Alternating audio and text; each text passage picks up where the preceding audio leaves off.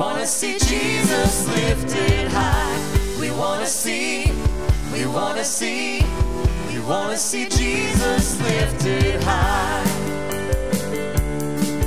Are you happy to be in God's house this morning? Let's lift his name up. We want to see Jesus lifted high on a banner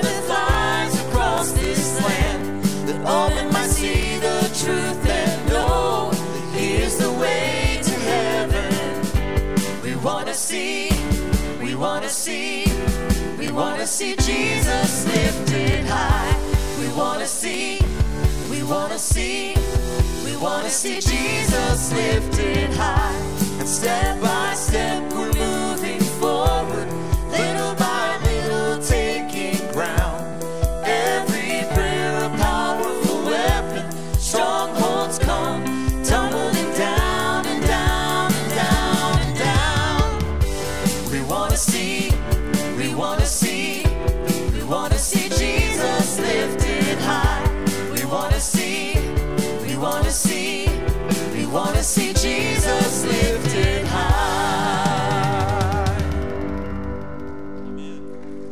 Amen, amen. Hey, good morning, everybody. How y'all doing?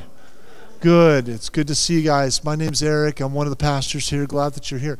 If you are new with us uh, this morning or been new for a few weeks, we're just so thankful that you're here. And uh, if you could come and meet me at the end of the service, I'd love to say hello to you. Um, I got a couple things I got to announce, okay? So there's a Summer Vibes event that's going to be going on at the end of our month and it's going to be last Sunday. And there's these clipboards that are over on the Connect table. And it's not as if I need you to sign up to do something. I need you to sign up so we could get a head count of our food that we're going to provide for you. So we're excited to be able to provide some great food, but we want to get a head count. So if you know that you're coming, or even if you kind of assume that you're going to be making it, would you stop by the Connect table right outside there in the lobby and would you just go ahead and sign up how many people are coming in your family party? That would be awesome. And then uh, just really excited about uh, hanging out with some college and career folks this afternoon. So if you're part of college and career, uh, please come and hang out with us. We're going to take you over to Outlanders and uh, have a good time just getting to know you and getting to meet you a little bit. So, so grateful you guys are here. As Kelly said, is it good to be in God's house? I hope it is for you. Um, so, would you do me a favor? Would you just say hello to some people around you and just say, Welcome to Sunset Hills?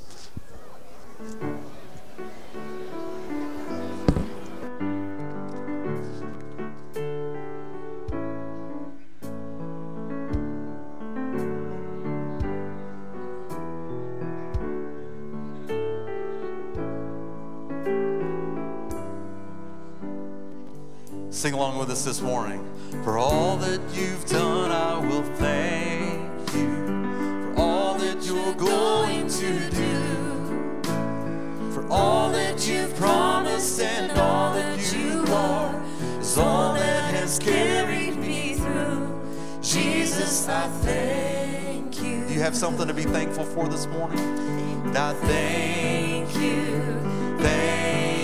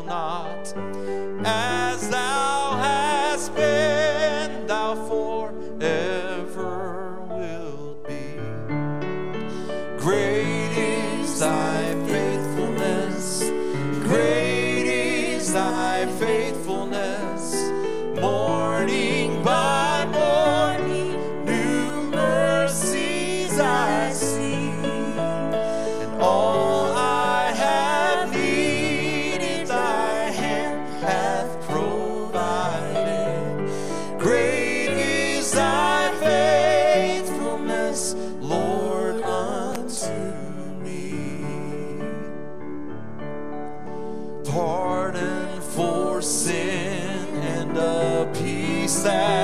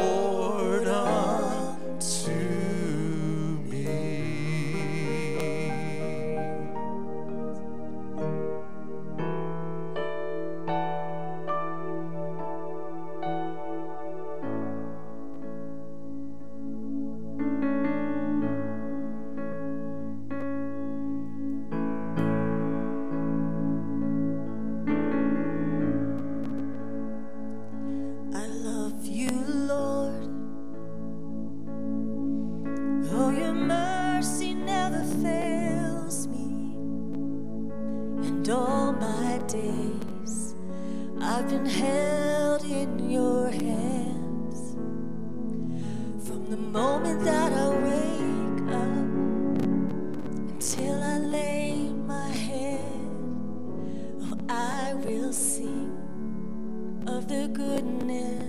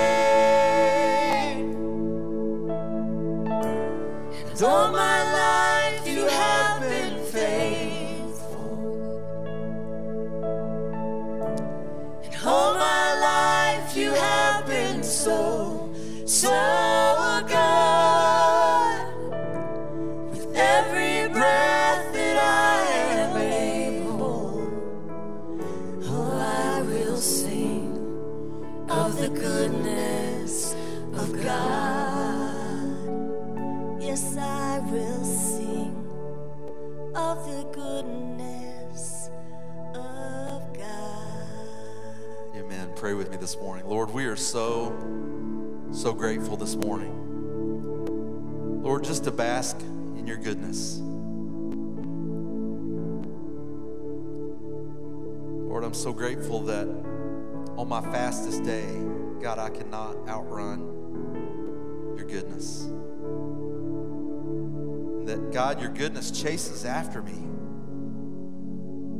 God, I'm so undeserving, but Lord, you're so merciful and faithful.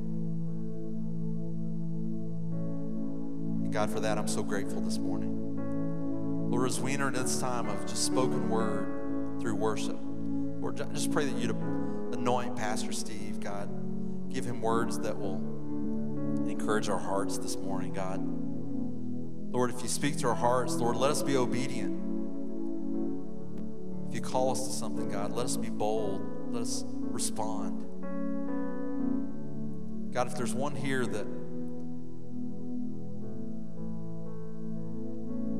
is not recognizing your goodness today, or the goodness that you sent your one and only Son, Jesus, so that when we leave this world, that we don't have to live in a devil's hell, but God, we can spend eternity in heaven with you.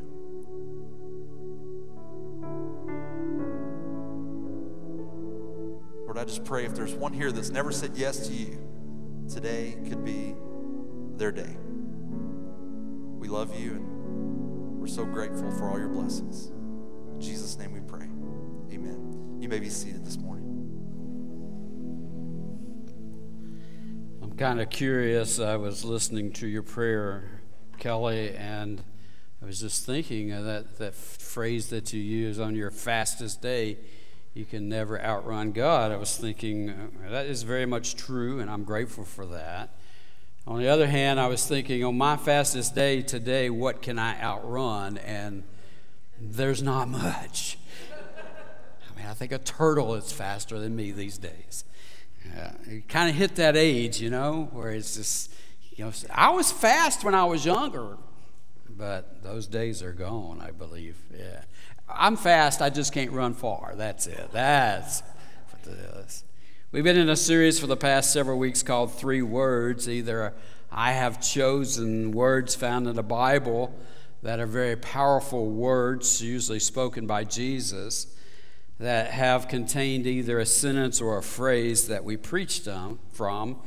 And on occasion, I've had some folks who have sent me suggestions of three words that they thought were important to them or meaningful for them. Just to refresh your memory, we've been doing this for about six weeks now, and we started with ask, seek, and knock. Then we talked about God so loved the world, which is really the basis for everything that we do today, is because of His love for us. Then we looked at inward, outward, and you know what? On that particular Sunday, I left one word out. I don't think you noticed. Nobody said that they, you noticed, but I left out one word, and that was upward. Anybody notice that? Yeah, well, I see how well you listen. And uh, then we went to It Is Finished and took a t- couple of weeks and looked at Greatest of These. Last week it was Do Not Fear. And the three words that I've chosen for the day, no one has suggested to me. This trilogy of words actually might be some of the most difficult actions that we as believers can uh, try to do. Maybe we don't, I think maybe most of us really do a pretty f- poor job uh, of taking this, com- doing this command. Maybe we even choose these words to ignore and pretend that they're not even in the Bible. Before I tell you what these words are, I want you to know that these words actually were a command of Jesus, which says that we don't have a choice in doing this action that he tells us to do. It's hard, I will say, on my part, it's hard on all of our parts to actually do these words. In fact, I'd venture to say when Jesus shared these words with his crowd that there were many of those folks, folks who looked back at him and said, Really? Maybe left them scratching their heads, thinking, How am I supposed to do that? I would venture to say that many of us today sort of share those same feelings about what the words are that Jesus tells us to do. And I'll admit they're pretty difficult to do. Okay? So, what are the three words I'm talking about? Love your enemies. Mm. Anybody have a hard time loving your enemies? Oh, come on. There's like three of you that raised your hand. Love your en- I'm just wondering when I or you said those words or you saw those words, did someone or a face pop into your mind? Well, I see one hand, a person admitting that. I'm sure that there are others, right? And maybe somebody's popped into your mind, uh, and, and, and possibly this. Immediately, you started to rebel against the notion that uh, you are to love your neighbor, uh, love your, uh, not neighbors, enemies. Okay, God tells you to love your enemies. Jesus tells us that your neighbor. I'm going to get it right here in a second your neighbors, your enemies. You're supposed to love them all. That's what he says. And maybe you even thought this that I really didn't come today to the church to hear a sermon on loving your enemies. Well, guess what? You're here and you're going to hear it anyway, all right?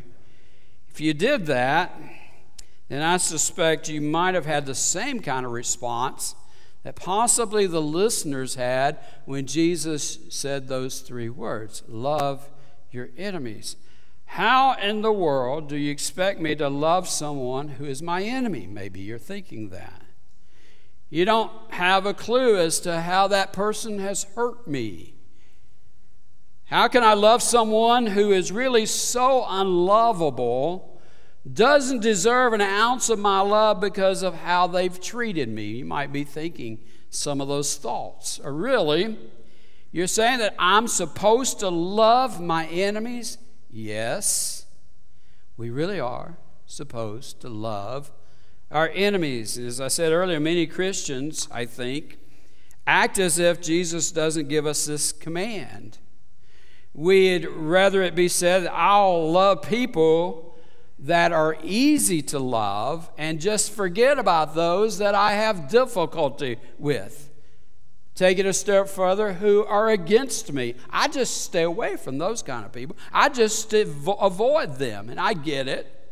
And I admit that I need this sermon as much as you do because I'm much like the guy that I'm about to tell you about. Late one summer evening in Broken Bow, Nebraska, there was a weary truck driver that pulled his rig into one of those all night truck stops for the restaurant. The waitress had just served him with three tough looking leather jacketed motorcyclists of the Hells Angels type decided to give this truck driver a hard time. Not only did they verbally abuse him, one grabbed his hamburger and off his plate, another took a handful of his french fries, and the third picked up his coffee and started drinking it. How would you respond if this happened to you? Well, this trucker did not respond as one might expect. Instead, he calmly rose, picked up his check, walked to the front of the room, put the check and the money down on the cash register, and went out the door. The waitress followed him to put the money in, uh, him to, in the till and stood out, watching out the door as the big truck drove away into the night. And when she returned, one of the bikers said to her, Well, he's not much of a man, is he? She replied, I don't know about that, but he sure ain't much of a, a truck driver. He just ran over three motorcycles on his way out of the parking lot. Uh, is that not the way we want to respond, really? I mean, that seems like justice to me, right? When things someone wrongs us, the first instinct is to get them back. To make sure that we hurt them as much as they hurt us. Maybe we don't think that, but what we might do is revel in the fact that something bad has happened to them at some point in time in the future that we find out about. Come on now. That, that's, a, isn't that a, that's a Sam Melton phrase, isn't it? Come on now. Come on. Yeah. Our first instinct is maybe to get back even with them or hope that someone else does. But Jesus, on the other hand, he gives his followers a different response that they're to have. He tells us we're to love our enemies. Let's go to the scripture and find out where he said this. Luke chapter 6, verses 27 through 36. But to you who are listening, he said, Now, listen to what I have to say here. Take note. This is important. I say, love your enemies. Now, it would be one thing if he just stopped there. Love your enemies, as if there was, you know, like, okay, well, I'm going to tell you love your enemies. But then he goes on, he says, more about this. Do good to those who hate you. Bless those who curse you. Pray for those who mistreat you.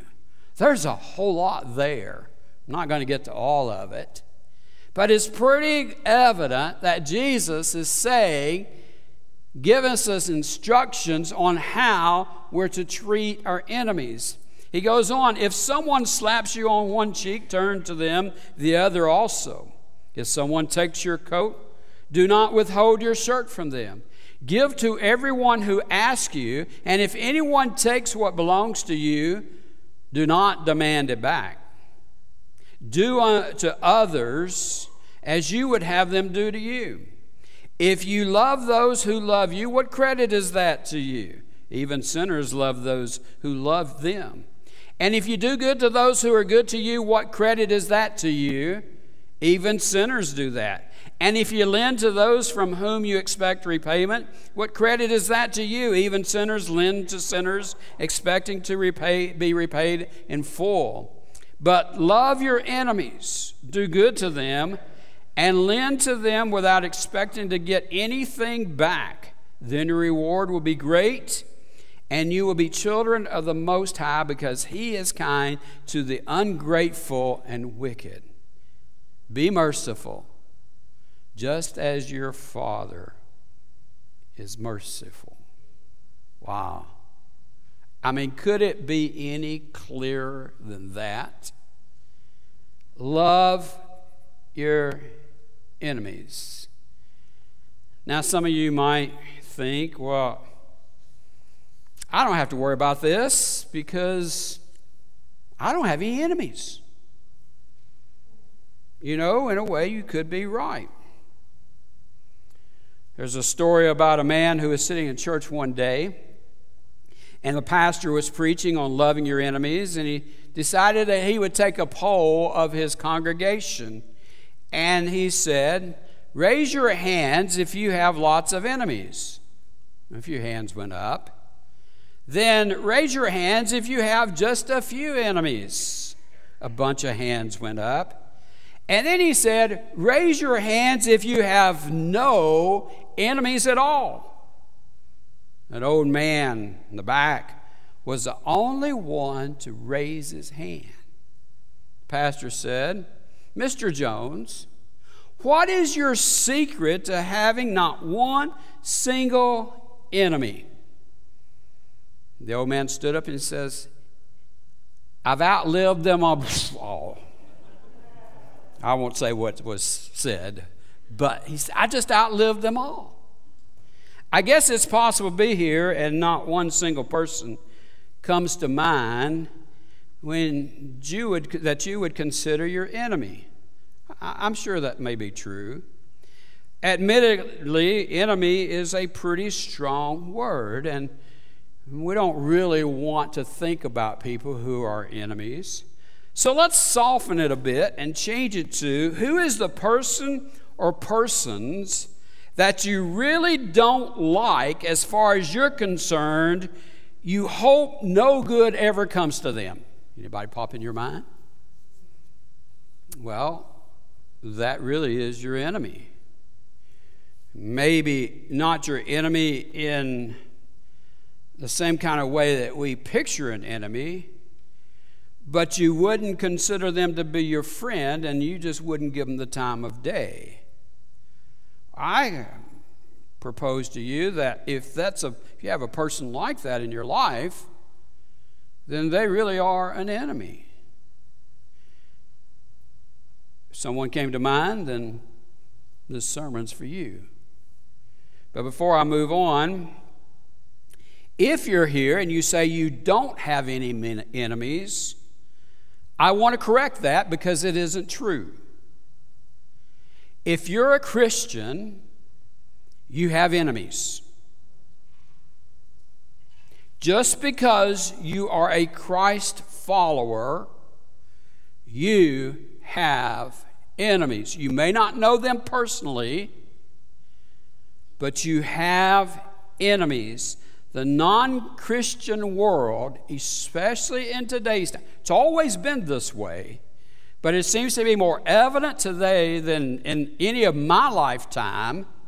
The non Christian world considers us, believers in Jesus Christ, to be enemies. We live in a world right now that detests Jesus' followers. Christians have enemies, and they're speaking very loudly of their disdain toward us. Amen? So the question is how are we going to respond to people like this or people that we personally know that really would be our enemy? And Jesus tells us how to do it. He starts by saying, Love your enemy. It's one thing to love people who love us back, but to love someone who you consider as an enemy or someone who considers you an enemy, well, that's pretty radical. It's as radical as when he redefined who neighbors, who your neighbors are in the story of the Good Samaritan.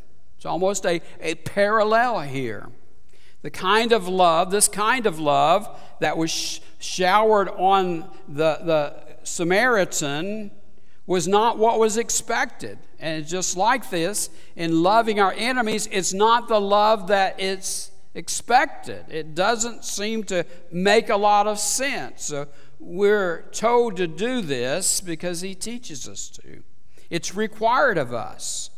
So if you want one good reason as to why you should love your enemy, then the first and most important reason is this because Jesus tells us to. It's pretty simple. We're to love our enemy simply because he says do it. It is a requirement of God.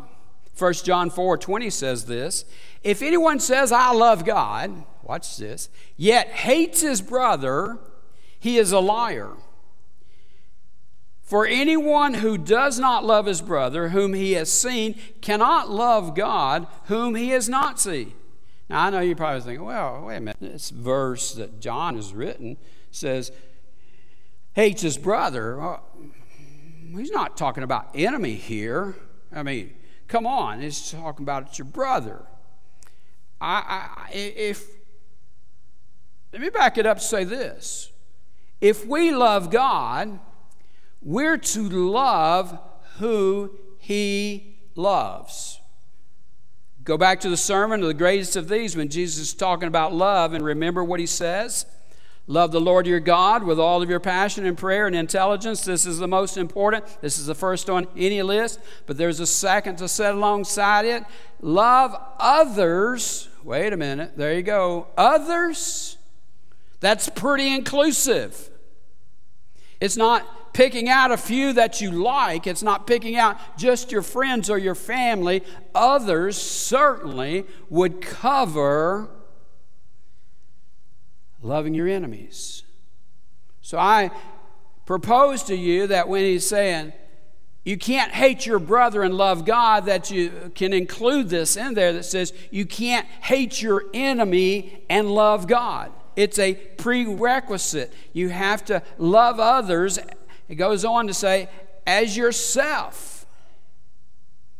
Pretty sure you, when he uses the word others, it included those that you would consider as your enemy.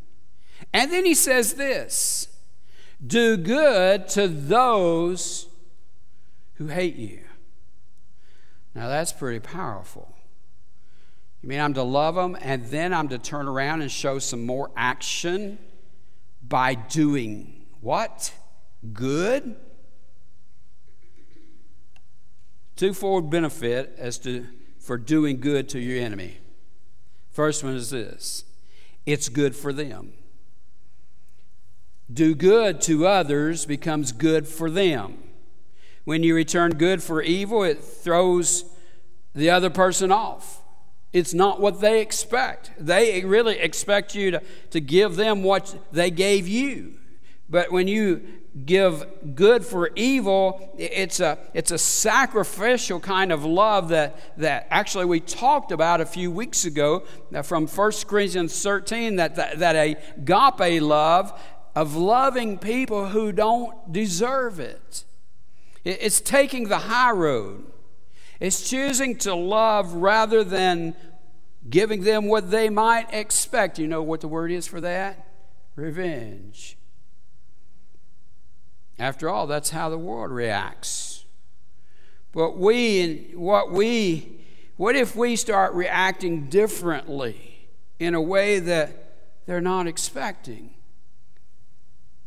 This has a potential to become the most powerful form of witness that they may ever see.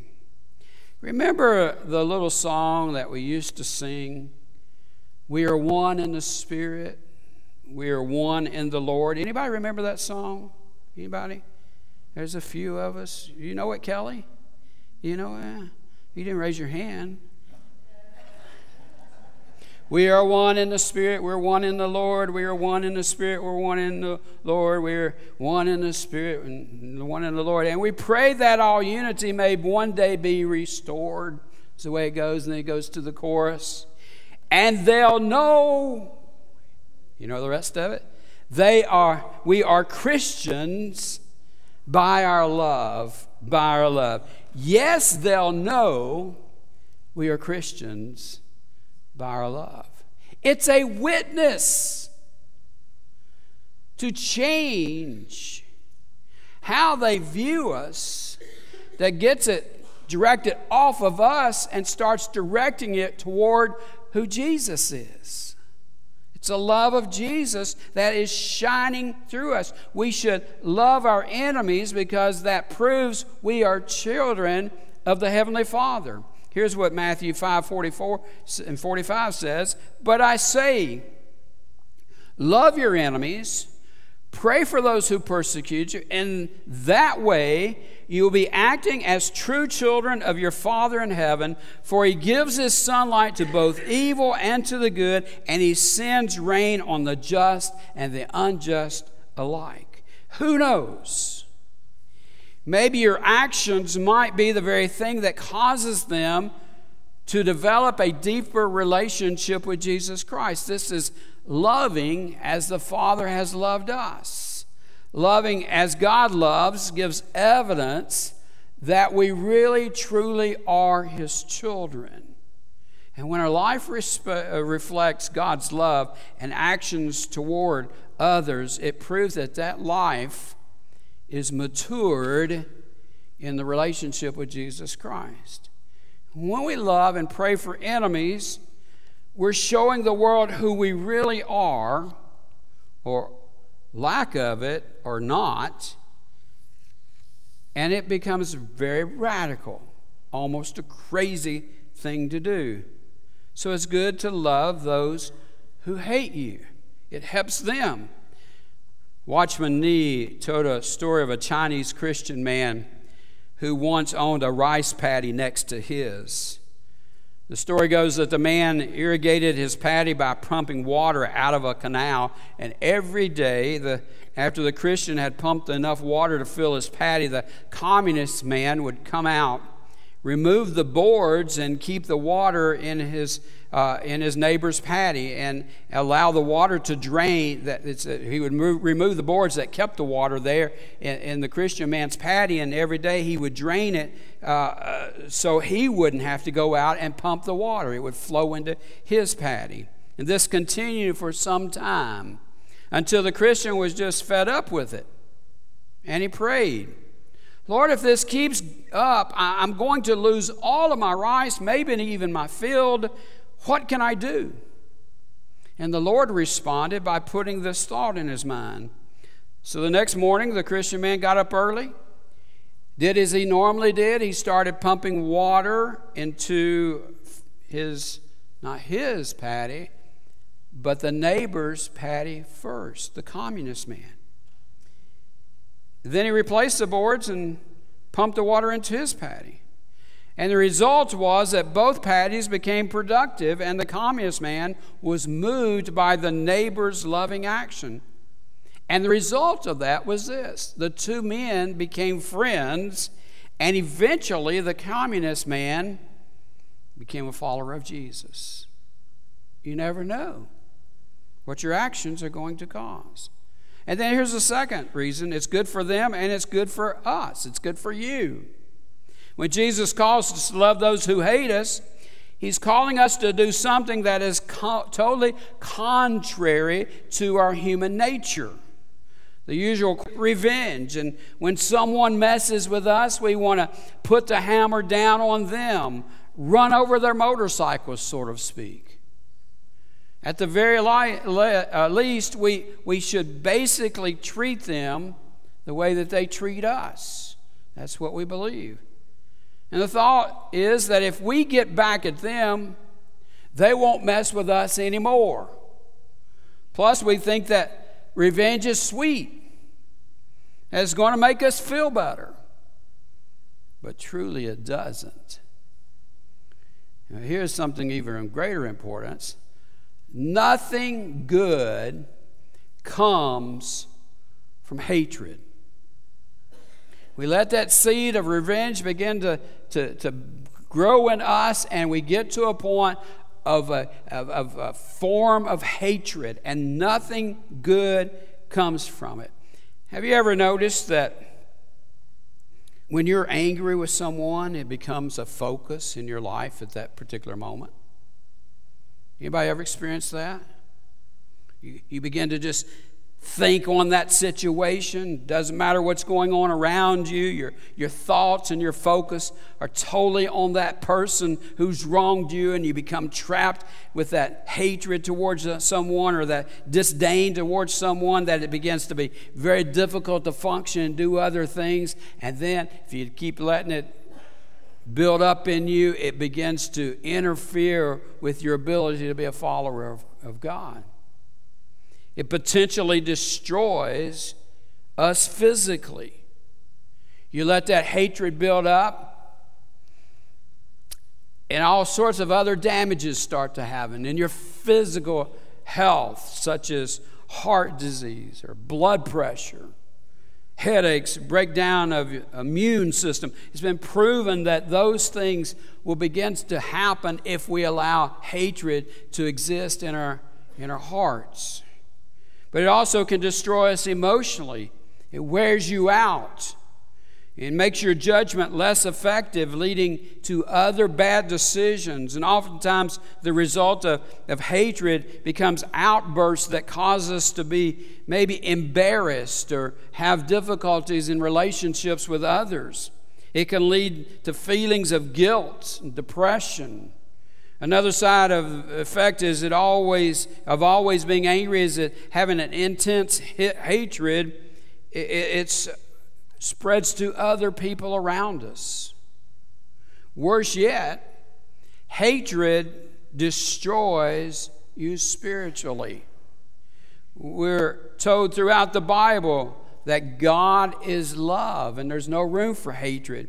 And if we're harboring hatred in our hearts, we're living contrary to, to what God's command is for us to love each other. And the result of that becomes a disconnect in the relationship with God. The writer of the Psalm of the 66th Psalm, probably David, understood the need for a clean heart. He said this If I had not confessed the sin in my heart, the Lord would not have listened. You say, if I've got this sin in my heart, it's going to separate, it's going to hurt, it's going to cause division in my relationship with God. And, and, and says it won't answer your prayers.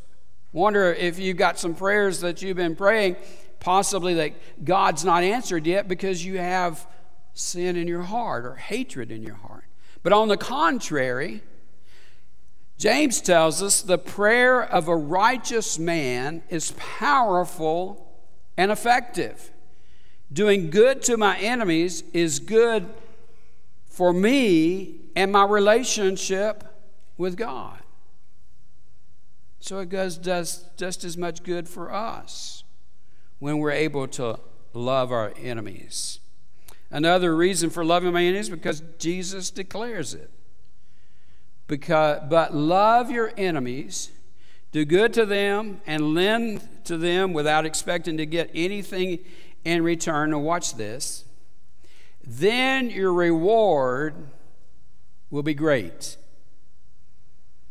I'm not suggesting that you should be good to your enemies just to get a reward. What I am saying is you be good to your enemies because you love your enemies because that's what Jesus tells us to do. And when we do that, God rewards us for doing good. He will reward me for loving my enemies there's a reward. God knows how difficult it is for us to do this thing that Jesus tells us to do. And He specifically promised He would reward us for making the effort. And what does that reward look like? I can't say exactly. I don't know how God's specifically going to reward you for loving your enemies.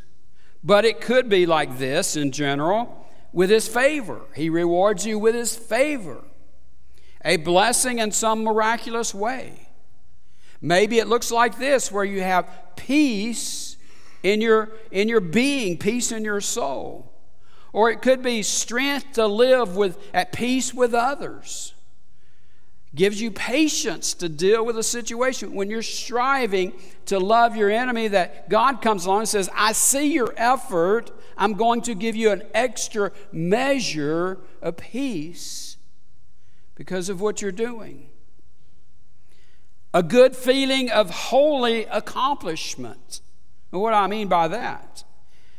It's receiving a great feeling of knowing that I accomplished an overwhelming form of hatred with God's help that I could not do otherwise. You ever had that happen?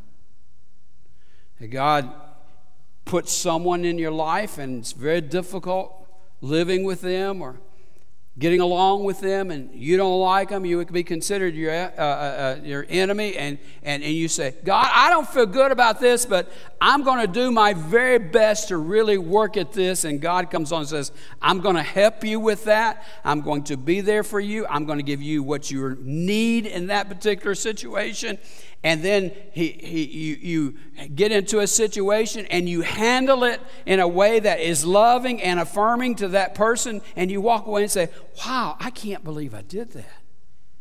Man, it feels so good. Maybe it's the wonderful feeling of knowing that you're able to forgive someone who's mistreated you. And that person responds positively, and because of that, you gain a, a friend or a brother or a sister. I don't know how he's going to reward you. It's, he's infinitely able to do so. It's his prerogative to do so. But we have this promise that says, if you love your enemies, God says, I'm going to reward you. Second Chronicles 16 9 says, for the eyes of the Lord range throughout the earth to strengthen those whose hearts are fully committed to Him. Jesus says so much in this. He said, like in verse 27, do good to those who hate you, Verse 28 Bless those who curse you, pray for those who persecute you. Verse 29 Turn the other cheek if they strike you, give your cloak and your tunic. Verse 30 Give of your goods, expect no return. Pretty radical examples of just how far where to go. And then he caps it off with this Do to others as you would have them do to you. Did we not learn that in like second grade or first grade when we were children? Something we learned long ago that Scripture records sounds very familiar to this love others as well as you love yourself.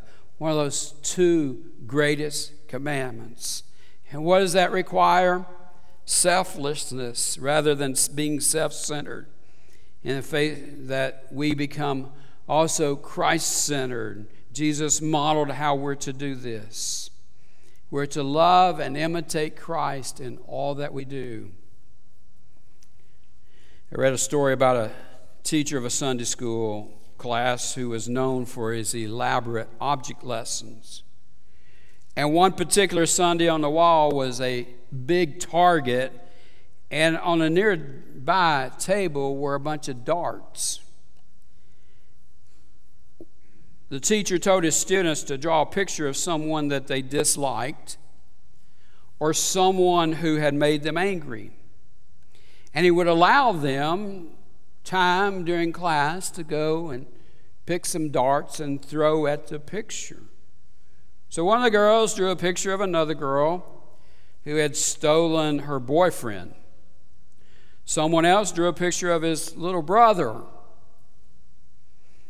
One even drew a picture of the teacher. And the class lined up and began throwing darts and everyone got into the fun. Some of the students threw their darts with such force that their targets were the targets were ripping apart. And when everyone had their turn at throwing the darts, the teacher began removing the pictures from the target that he took down. And the whole room reacted and gasped when they saw that under the target was a picture of Jesus. The teacher spoke these words, these simple words to the class Inasmuch as you have done it unto the least of these, my brethren, you've done it unto me. Jesus gives one more admonition to his listeners Be merciful, just as your Father is merciful. It's a powerful story published by the Voice of Martyrs of an African boy named Damar. He was a slave that who had been who had angered his Muslim master by attending a church service. So his owner took him out into the wilderness, nailed his feet and knees to a board, left him to die. Fortunately, someone found him and nursed him back to health. Damar later told the voice of the martyrs that he forgave the person who did this to him. They asked him why. He simply said, Because Jesus was nailed and forgave him. That young man knew what it was like to be like his heavenly Father who our Heavenly Father is able to love enemies. In fact, we all have been enemies with God at one time or another. Romans 5:10 says this, while we were God's what? Enemies. We were reconciled to him through the death of his son. How much more, having been reconciled, shall we be saved from his, with his, shall we be saved through his life. So before you and I became Christians, we were all shown mercy because we were enemies with God.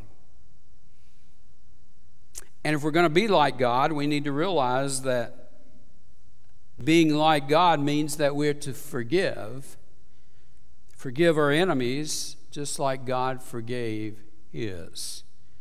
Ephesians 4:32 Be kind and compassionate to one another, forgiving each other, just as Christ God forgave you. Easy thing to do? Absolutely not. But not impossible.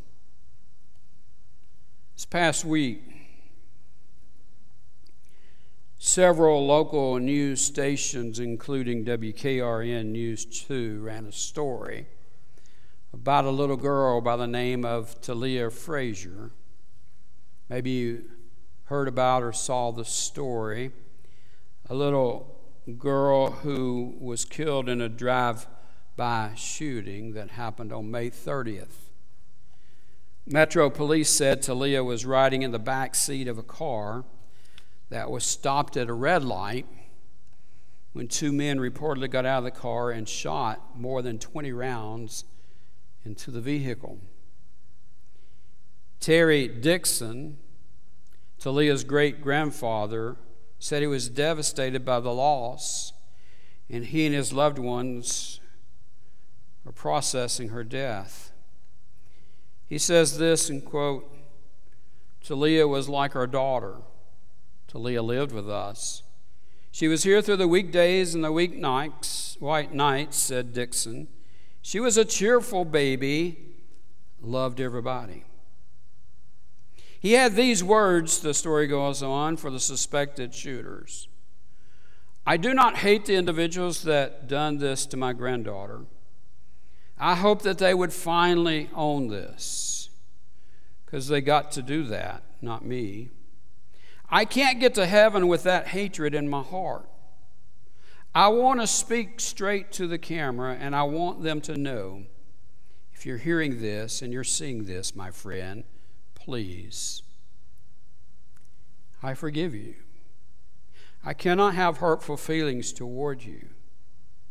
It's now up to you to forgive yourself. If you want, stop by my house. Have no resentment toward you or anyone else involved in this, and I will tell you what I've seen on that, my friend.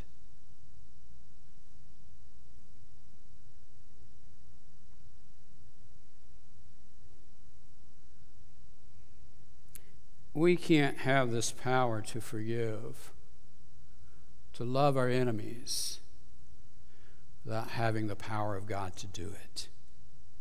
Would you bow your heads in prayer?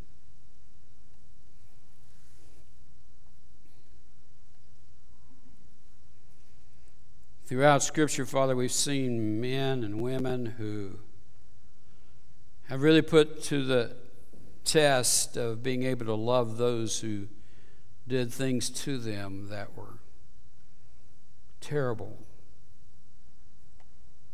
imprisonment, it wasn't deserved, beatings, sufferings. Men and women who did it because they had a love for Christ. They had a bigger mission in life. And that was to share their own experience of how God rescued them, how Jesus loved them. And in turn, Father, they loved others.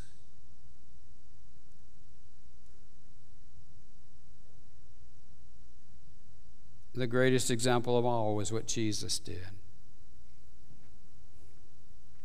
Enemies he had for certain who were nailing him to the cross. And even as they were pounding the nails through his flesh, Jesus was praying, Father, forgive them. I pray that that's our heart, that that's our mission as followers of Jesus Christ. I pray that somehow, Father, you'll just speak to us this morning. That if there is someone whose face popped into our mind, when we heard the words, Love your, na- your enemies. Father, I pray somehow we'll be able to reach out and do what Christ did. Offer forgiveness, move past resentment, truly love as Jesus set the example for It starts with that relationship with you. To have that faith, to be able to step out if we're afraid to do it and say, I need you to be with me, I need you to give me courage to help me do the thing that I can't do by myself. If you're here today and you have some business to do with God here in this time of invitation, I encourage you to do it. It may require you to come to this altar and, and spend on time on your knees in prayer, or if you'd like, I'd be happy to pray with you about something. If you've never given your heart to Jesus, that's where it starts.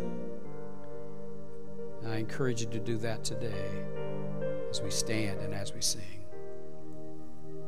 Who has the power to raise the dead? And who can save us from our sin? He is our hope, our righteousness. Jesus, only Jesus.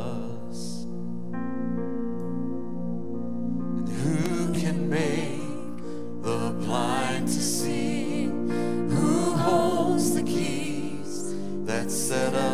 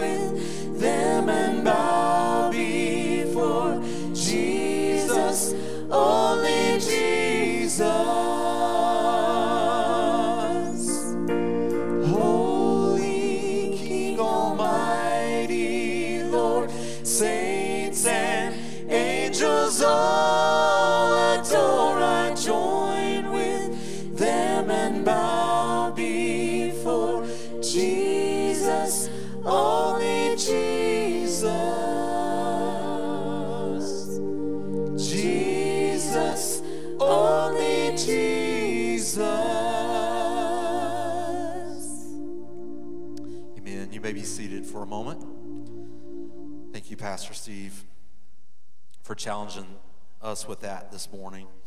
Um, I want to say thank you for those of you who um, invested time this past week in Vacation Bible School. And that was an exciting time. And um, I know that that was an encouraging week to so many young people. And uh, we just appreciate giving your time there. And uh, we're excited about that. This time tomorrow, um, we're going to have 30 students in Smithville, Tennessee at Cane Hollow Retreat and uh, for student camp. And uh, I know some of you, a lot of you actually have given so much uh, time and, and baked goods and other things uh, to make that just an amazing week. And so uh, we just covet your prayers. We just pray that, um, encourage you to pray that, that God would just uh, have us seek his plan for our lives this coming week and uh, that we would yield to, to his leading there.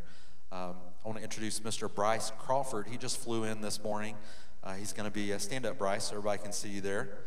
Bryce is going to be our uh, camp pastor, and uh, Bryce is, um, has a full summer slated with lots of speaking engagements, and somehow we were able to carve a whole week of his time out uh, to be with us. And uh, he has a, a beautiful, yeah, a beautiful heart for the Lord and a strong testimony. And uh, so we're, uh, I know that he's going to be such a great encouragement to our students this week. Stand with us as we uh, close in prayer. Uh, do want to remind you again on the 25th of June, don't forget, um, it is Sunset Summer Vibes, and uh, we're going to be gearing up for that. It's just a, a, family fun day, and that'll be right after church. So I encourage you to mark that uh, on your calendars and save that date. Pray with me. Lord, thank you so much for, uh, Lord, the love that you modeled. Uh, because, God, at some point in time in our lives, uh, we were all your enemy. But God, you loved us so much, and you never stopped loving us. So, God, just let us, uh, Lord, just take the love that you've shown us and just replicate that, duplicate that in everyone uh, that we come in contact with here this week. We love you so much, and just uh, thank you, God, for what you have in store for us. Until we meet again, let us lift up your kingdom. In your Son, Jesus' name we pray. Amen. Have a great week, everybody. Hi, good morning. This is Kelly. I want to take a moment to personally thank you for joining us for today's live stream. I hope today's message was encouraging and inspiring for you. You know what? We would love to hear from you. If you're here today and you made a decision for Christ, or maybe you just have a simple prayer request, we would love to know about that. You can text the word prayer to 615 776 1807. One of our pastors will be back in touch with you. Hey, if you're in the neighborhood, we'd love to see you in person. You can join us for life groups at 9 a.m. or blended worship at 10 a.m. And let me say this from your youngest family member to your family member that has the most years of life experience, we have a place for you. You know, I believe that we're living in unprecedented times. People all around us are looking for sources of hope. And you and I, we both know where that hope is found. We have a God who loves us and He wants to meet us right where we are. But you know what? He loves us too much to keep us there. So come and join us, whether online or in person. We would love to shake your hand, give you a smile, and uh, do life with you here at Sunset Hills. Have a great week, everybody.